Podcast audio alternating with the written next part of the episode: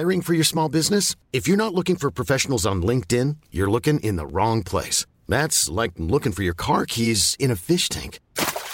LinkedIn helps you hire professionals you can't find anywhere else, even those who aren't actively searching for a new job but might be open to the perfect role. In a given month, over seventy percent of LinkedIn users don't even visit other leading job sites.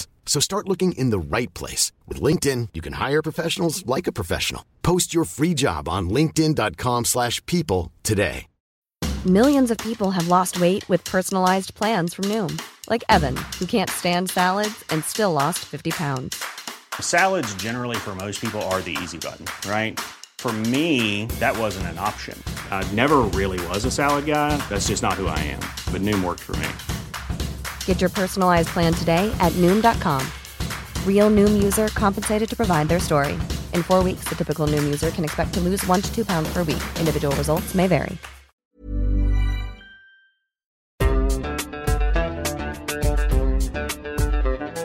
بودكاست صوت.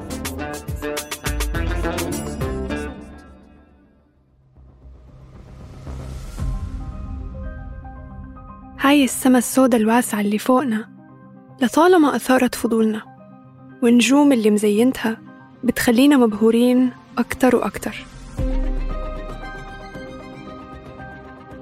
مع الوقت كان لازم نلاقي طريقة لنتعرف عليها، نفهمها ونسميها. بس بعدين في ناس تمادوا شوي، زودوها يعني. You guys, my boyfriend got me the best birthday gift ever. My personal star, which is now part of the worldwide star register.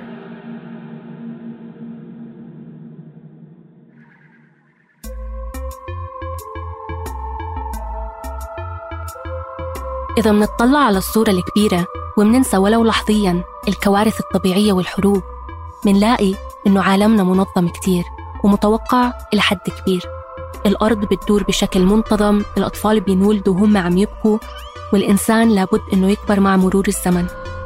بس بهذا البودكاست ندعوكم تنضموا إلنا لنكتشف عوالم جديدة ونغرق مع بعض بإيقاعات بتختلف عن يلي تعودنا عليها.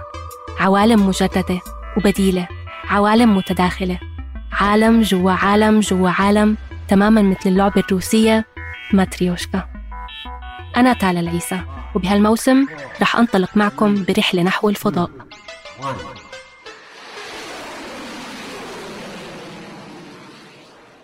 أهلا وسهلا فيكم بموسمنا الجديد، اشتقنا لكم.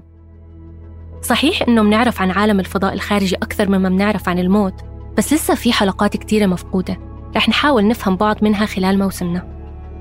بحلقتنا الأولى حبينا نبدأ معكم من نقطة الصفر، من الأسماء. الاسم هو أول إشي منوعة عليه لما نيجي على هالدنيا، هو محرك اللغة والذاكرة، وأسماء النجوم مش استثناء. بيقول صديقنا شكسبير: وردة بأي اسم آخر ستكون رائحتها جميلة. يعني مش فارقة، النجمة نجمة مهما سميناها. ولا شو رأيكم؟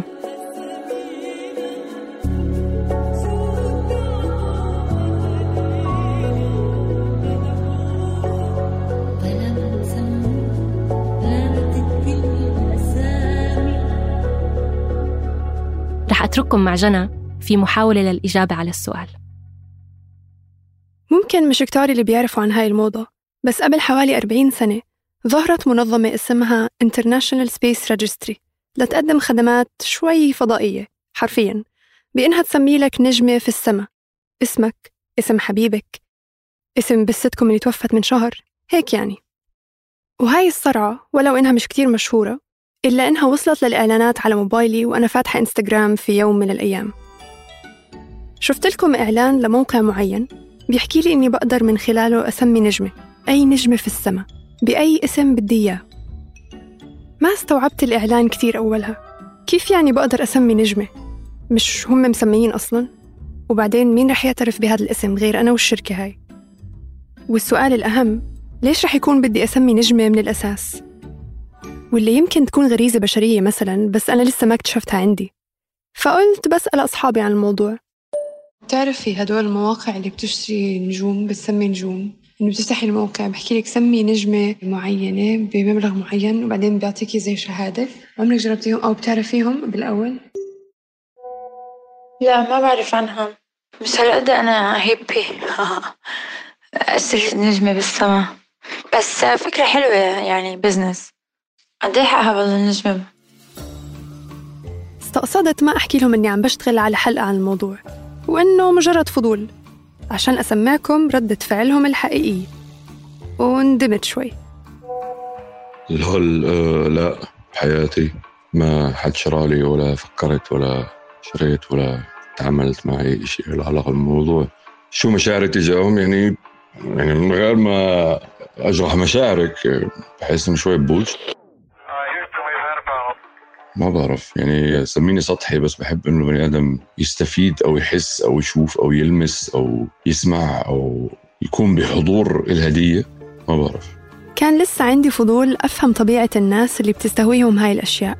كان لازم ألاقي حدا تاني يفهمني هاي الرغبة، ولحسن الحظ لقيت مريم.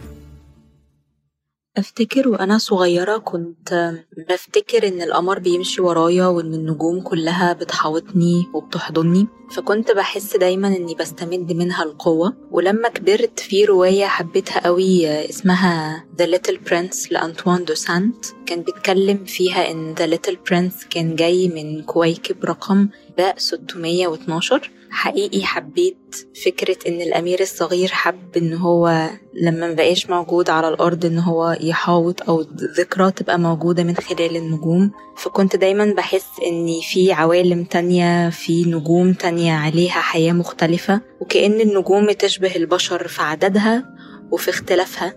طب يا ترى النجوم بتشوفنا إزاي؟ طب لو إحنا نجوم، لو النجوم إحنا، من كتر جمالها حتى هي لفظ عندي بليغ، يعني ما أقول حاجة حلوة جدا أقول دي حلوة نجم. بحسهم صحابي، حتى صحابي هنا بسميهم بأسامي النجوم لما بتفرج عليها من التلسكوب. فإن يكون ليا نجمة باسمي أو باسم حد بحبه، هحس إني أنا كمان النجمة دي.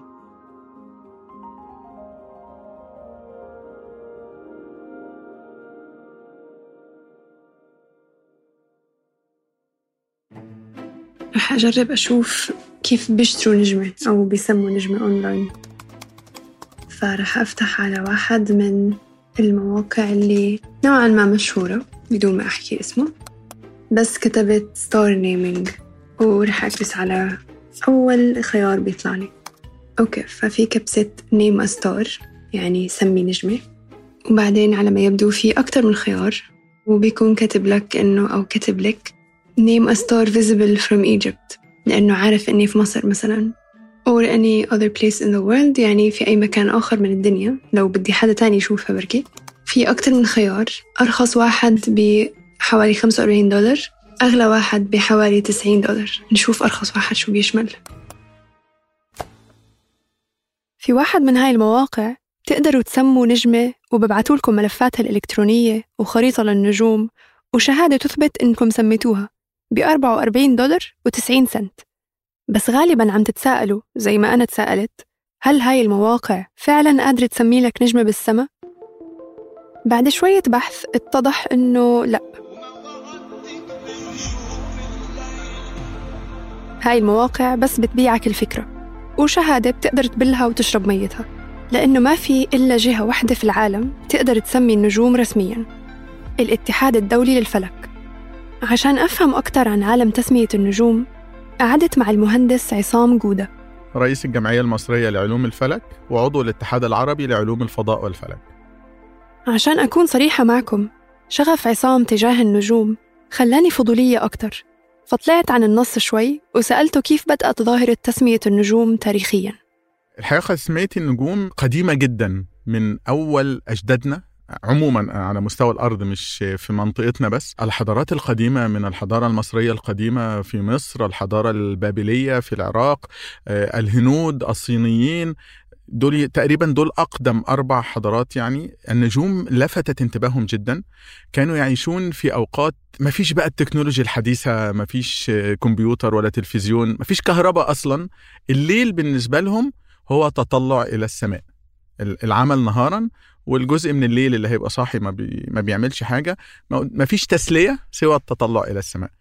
طبعا لفتت انتباههم السماء، هذه النقاط اللامعة البراقة في صفحة السماء السوداء، وإحنا بنتكلم على سماء نقية غير السماء اللي إحنا بنشوفها في المدن الحديثة مع التطور والمدنية الحديثة اللي عايشها الإنسان.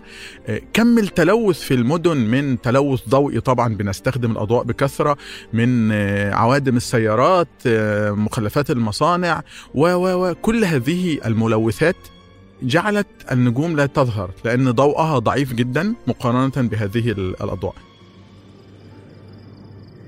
لكي نرى ما يراه أجدادنا بنخرج إلى الصحراء، بنبتعد عن هذه المدن لمسافات كبيرة قد تصل أحيانا إلى مئة كيلومتر حتى نتمكن من رؤية ما رأوه، فنرى آلاف النجوم بلا مبالغة. يعني المتوسط اللي يمكن رؤيته خلال ليلة واحدة من الصحراء من ثلاثة آلاف إلى خمسة آلاف نجم، فالفرق شاسع. فهم كان عندهم هذا المنظر الجميل. بتعرفوا كيف لما نطلع على النجوم، لما نقدر نشوفها أصلاً، بنتخيلها عم بتحاول ترسم رسمة. على ما يبدو النزعة هاي عنا إياها إحنا البشر من زمان. وعلى سيرة الأسماء، اسم النزعة هاي بارايدوليا، وبدايتها كانت مع أجدادنا. فبدأوا بدافع من من التسلية في الأول. يعني الحقيقة كل هذه آثار لم نجد لها دلالات قوية، كلها تواترت من جيل إلى جيل حتى وصلت إلينا، وبالتالي ليس لها مصادر موثقة نستطيع أن نجزم بالسبب الحقيقي. لكنهم قاموا بعمل شيء جميل جدا وهو المجموعات النجمية، بمعنى أن كل شوية نجوم جنب بعض قريبين من بعض يتخيلونهم في شكل. المخ البشري يفعل هذا عادة، يعني أنه عندما ينظر إلى شكل غير منتظم يتخيل فيه شكل آخر، مثل مثلا السحب أو الغيوم. عندما ننظر إليها فنرى تكوينات السحب غير منتظمة، نتخيل فيها حيوانات، طيور. الحضارات المختلفة تخيلوا أشكال مختلفة، يعني الحضارة المصرية القديمة تخيلت أشكال، الحضارة البابلية تخيلت أشكال، وهكذا. بعض الأشكال حصل توافق بلا اتصال بينهم نتيجة أن الشكل فعلا واضح. يعني مجموعة الأسد اللي هو برج الأسد كل الحضارات تخيلته أسد. آه الصياد أو الجبار، مجموعة اسمها الصياد. آه العقرب اللي هو برج العقرب. كل هذه المجموعات، بعض المجموعات. ومع الوقت صاروا أجدادنا يسموا النجوم عشان يعرفوا يميزوها، خصوصاً النجوم الواضحة كتير، مع أن ما بنعرف التسمية متى بدأت بالضبط. بلا بداية محددة لا نستطيع أن نجزم من أي عهد بدأت هذا، ولكن عندما بدأ التاريخ البشري يكتب وبدأ يكون هناك آثار مكتوبة مثل الآثار السومرية مثلا أو المسمارية في بلاد الرافدين، وجدنا هذه التسميات التي طبعا تعاقبت على مدى أجيال، هي تنقل فقط شفاهة من جيل لجيل، ثم بدأت تنقش على بعض جدران المعابد. مثل مثلا في مصر سقف معبد دندرة بها خريطة للنجوم السماء بأسماء المجموعات النجمية، يقدر عمرها تقريبا بحوالي أربعة آلاف عام من الآن. ومع دخول حضارات جديدة على الخط بدأت المنهجية تتطور. في الحضارة العربية بعد ذلك بدأوا يعني يؤخذ خطوة أطول في الفترة الوسيطة، أن يتم تسمية كل النجوم بقى، وليس كل كل النجوم التي ترى بالعين. ولكن لكثرة النجوم بدأت التسمية تأخذ منحى منهجي قليلا، ودي كانت أول منهجية تؤخذ بها. كلام ده يمكن يكون في القرن العاشر أو الحادي عشر الميلادي. تؤخذ منهجية أن السماء قسمت إلى مجموعات نجمية، كل مجموعة مكونة من بعض النجوم اللامعة وبينها نجوم أقل لمعانا. النجوم اللامعة ألمع نجم أو نجمين أخذوا أسماء محددة، مثل مثلا ألمع نجوم السماء نجم الشعرة اليمانية بالعربي، اسمه بالإنجليش سايرس، وده الاسم الإغريقي اللي سموه. اسمه مثلا في المصرية القديمة سبدت، وده قدماء المصريين، وهكذا. سؤال، إيش الأسماء اللي يعني انتقلت من إنها الحضارات سمتها بس هي لازالت معتمدة رسميا؟ كل النجوم اللامعة، يعني مثلا نجم مثل الشعرة سايرس هو اسمه في المراجع العلمية وفي كل شيء نفس الاسم، سايرس الاسم اللي سماه الإغريق، فهو المعتمد. بهذه المناسبة الجهة المنوط بها أو الجهة ال- التي من حقها اعتماد الأسماء حاليا هي الاتحاد الدولي للفلك.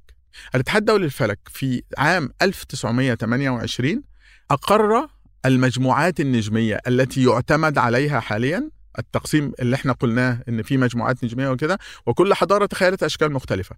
هو اعتمد المجموعات النجمية بالتصور الإغريقي اللي هو التخيل الإغريقي، واعتمد أسماء النجوم بالأساس من الأسماء العربية، و... ويرجع الفضل في هذا تحديدا إلى عالم عربي في القرن العاشر الميلادي وهو عبد الرحمن الصوفي.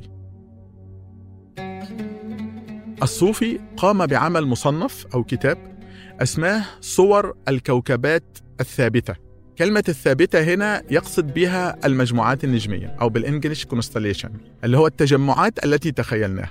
ولذلك تقريبا أكثر من تسعين بالمئة من النجوم في نصف الكرة السماوية الشمالي هي عربية، ولها أمثلة كثيرة يعني ممكن نذكر منها على سبيل المثال للحصر نجم الدبران اللي هو ألمع نجوم برج الثور، مجموعة الثور أو برج الثور. النجم ده في أي مرجع أجنبي يكتب بالحروف الإنجليزية أو اللاتينية بهذا الاسم الدبران، وهو نجم سمي ذلك بالعربي لأنه يأتي عقب أو بعد أو في دبر الثريا فسمي الدبران. نجوم كثيرة بقى، رجل الجبار بالإنجليزي اسمه كده رجل آر آي جي إي إل. بما أنه عم نحكي عن تسمية النجوم العلمية، نخش بقى على الموضوع اللي شوي شاغلنا اللي هو تجارة تسمية النجوم م. اللي عم نشوفها مؤخرا. مثلا موقع معين بحكي لك بتقدر تسمي هاي النجمة بناء على اسم حدا بتحبه وتهديه إياها وبنعطيك شهادة وكل هذا الحكي. يعني أين يقف مختصو الفلك من هذا الموضوع؟ في شركات بتعلن عن هذا. هل هذا معتمد من الاتحاد الدولي للفلك؟ لا للأسف، وليس له أي اعتماد رسمي. والاتحاد الدولي للفلك نفسه عندما بدأ هذا الموضوع لأول مرة أعلن على موقعه على الإنترنت أن هو الجهة الوحيدة على مستوى العالم الذي يحق له تسمية الأجرام السماوية عموما، ليس النجوم فقط، الأجرام السماوية، أو يعتمد تسمية الأجرام السماوية عموما، وأن هذه الإعلانات لا تعتمد لديه، وهي يعني فرقعات تطلقها الشركات لكسب المال فقط. والموضوع مش مقتصر على نجوم بالمناسبة، في ناس مفكرين إنهم بيملكوا القمر بسبب مواقع زي هاي. لو حابين تعرفوا أكتر أنتجنا حلقة عن هذا الموضوع سابقاً بتلاقوها في الوصف. وفي رحلة من رحلاتي على الإنترنت اكتشفت إنه في ناس بيبيعوا النيازك اللي بتوقع على الأرض كمان. هو الحقيقة طبعاً النيازك في الآخر هي أجرام أو أحجار قادمة من الفضاء، لكن بعد أن تسقط على الأرض فهي تعتبر إحدى الثروات الطبيعية الموجودة على الأرض، مثل الحديد، المنجنيز، الذهب، الفضة. كل المعادن المدفونة في الأرض، أصلاً كل المعادن المدفونة في الأرض هي جاءت من الفضاء في حقب جيولوجية سابقة من ملايين السنين، فهي بتعتبر ثروات. طيب هلأ عم بفكر ما هي الأجسام الأخرى التي قد تواجه أو أصلاً تواجه تيار تجاري. يعني مثلاً إحنا كنا في حلقة سابقة من حلقاتنا القديمة حكينا عن شخص يدعي أو يعني مؤمن تماماً إنه هو اشترى القمر بطريقة ما، راح وقع إشي على موقع وخلص أنا أملك القمر حالياً يعني وراح أسافر له يوماً ما وخلص أعيش هناك. فهل في أجرام أخرى أو كواكب أو أياً كان تواجه تيار تجاري؟ طب ده يودينا لنقطة جميلة، والنقطة دي الحقيقة كانت أثيرت في فيلم The Martian المريخي بتاع مات ديمون. هل إذا أي دولة، أمريكا ولا روسيا، أي دولة عندها برنامج فضاء ولا الصين أيا كانت، هل تستطيع مثلا أن هبطت على القمر فتتملك القمر؟ طبعا لازالت القوانين هنا غير واضحة، ولكن الاعتبار الرئيسي الآن أن أي جرم سماوي آخر خارج الأرض يتعامل معه كما يتعامل على الأرض مع المياه الدولية. يعني الآن مثلا كل دولة لها حدود للأرض، تمام؟ إذا لها سواحل يكون لها ملكية لجزء من الماء لمسافة محددة، والباقي هو ملكية عامة للبشر على الأرض وتسمى مياه دولية ويحكمها قوانين دولية. يعني إذا حدثت جريمة عليها كيف تعامل، إذا وهكذا. ولا يستطيع فرد أو دولة أن تتملك جزء في المياه الدولية. أما بالنسبة لتسمية النجوم، بما أن عرفنا أنه ما بنقدر نسميها على أسمينا بشكل رسمي، فيبدو أنه في حل وسط وأجدادنا مبلشينه من زمان. عايز أقول حاجة بمناسبة الأسماء، أن البشر يبقى لهم أسماء بنجوم. في نجوم أسماءها التي وضعها أجدادنا نستخدمها نحن كأسماء للبشر، وبالتالي من الأسهل أسمي ابني على اسم نجم وأقول إن النجم ده على اسمه. من أشهر هذه النجوم طبعا باللغة العربية نجم السهى، وعليه اسم سهى للبنات، وكثير من البنات لا يعلمون أن اسمهم على اسم نجم. هذا النجم نجم خافت جدا بجوار نجم لامع في مجموعة الدب الأكبر، أو اسمها العربي بنات نعش الكبرى، لأن تخيل العرب كان مختلف عن تخيل الإغريق. نجم خافت جدا بجوار نجم لامع، لدرجة أن هناك مثل عربي كان يطلق على هذه النجمة عندما يتحدث إنسان عن أمر مثلا بالتعريض أو بالكناية ومن أمامه لا يفهمه، لا يفهم هذا التعريض، فيقال في المثل أريها السهى وتريني القمر، لأن السهى نجم خافت لا يبدو بسهولة، لا يرى من داخل المدن، لازم لازم من الصحراء. وفي طبعا نجم سهيل، وعليه اسم سهيل للذكور وسهيلة للإناث، ده يمكن تاني أو تالت ألمع نجم في السماء، نجم لامع جدا لكن تندر لقيته لأنه نجم جنوبي. وفي مرام أو ميرام، في اسم نجمة ميرام موجودة في مجموعة اسمها بيرسيوس. دول أشهر ثلاثة يعني، فممكن نسمي كده. أسهل. ممكن نجادل إنه تسميتنا لبناتنا وأولادنا على أسماء النجوم جاية من مكان في انسجام طبيعي مع الكون اللي إحنا عايشين فيه، بينما رغبتنا في تسمية الكون وكواكبه بأسماء شخصية ولدواعي فردية بحتة جاية من مكان معاكس، في إحساس بالاستحقاق، وكأنه النجوم أو غيرها هي جزء من كون إحنا بنملكه. يعني جاية من مكان بيتجاهل حقيقة إنه إحنا زينا زي النجوم، جزء من هذا الكون الواسع بكل كواكبه.